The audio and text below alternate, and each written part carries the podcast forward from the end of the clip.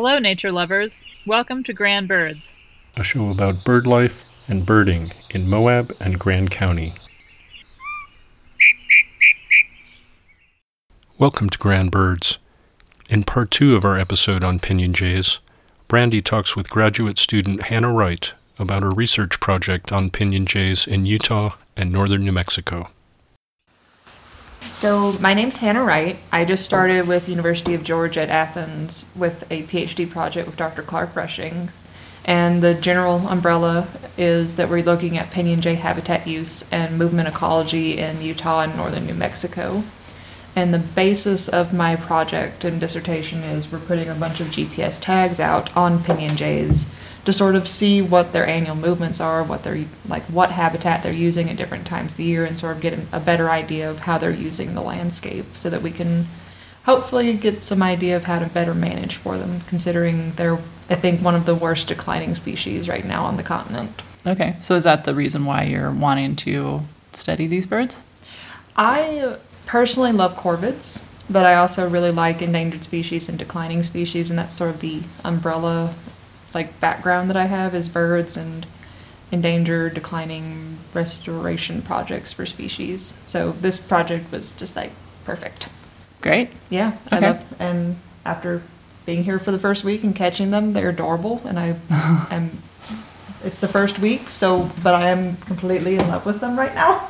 Uh, where else have you been so far to, I guess you're trapping them, right? So, Yeah, so we did the first day in Vernal at a local residence where they've been having birds consistently coming to the feeder.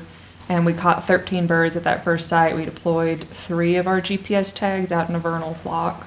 Okay. And then the next day we moved down to Price where we caught around, okay, 77 minus 13. That's 63. Yeah, four. You're right. 64 birds, and we put out our other four transmitters in Price at a local wildlife rehabber who also has them coming to feeders at our residence. Yeah. And then we are coming here, just one so I can see the habitat because I am from the southeast, which means I've not seen any of this. And we got to look at some colonies, and now we're just hoping to see another flock and put some more like USGS bands out so that we can, hopefully, if we see these flocks again, we'll at least be able to say that these birds are have been tagged.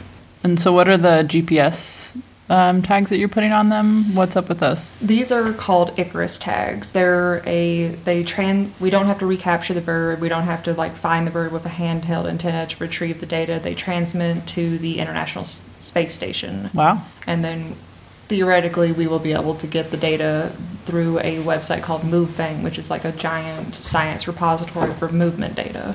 And Cool. we should be able to see where the birds go. Right now we have them set at like one GPS point per day, so each day out like they're recording at the same time where the birds are, so we hopefully over a long period of time will be able to see annual movements. Great. How long um, will you be able to get data from those? Do they only last so long, or how does that? It's questionable. They're solar powered, so Oh. if perfect context happens, we'll be able to get them for at least probably a year or two, depending on when the straps wear out on the tags, because we don't use permanent. They're semi-permanent. They're going to last a while, but eventually they will wear out, and And they'll just fall off the bird. yeah. Hopefully, we'll get them for like at least a year or two, but we don't know. It- That's sort of like a hit or miss with GPS tags. There's not Right. al- it's not always a hundred percent success rate on getting on how long they last Right. or Yeah. if they work at all. So here you all set out how many traps? For traps, we have three traps on the ground. They're just Okay. walk-in traps, like Mhm. where you catch doves in. The jays will go in. We'll watch, and as soon as like a good number of them get in there, we'll go in, cover up the traps, and start pulling them out and putting bands and taking some morphological measurements, like their wing length, their tail length, their weight, and like sort of looking at how much fat they have on their torsos, to sort of ga- gauge how well they're doing, like food-wise. Okay, great. And how many are you hoping to get here, or is it just? Well, I guess we don't um, know if they'll even show up. Between one and thirty, hopefully. Great. Yeah. Well, let's. I guess we'll see what happens.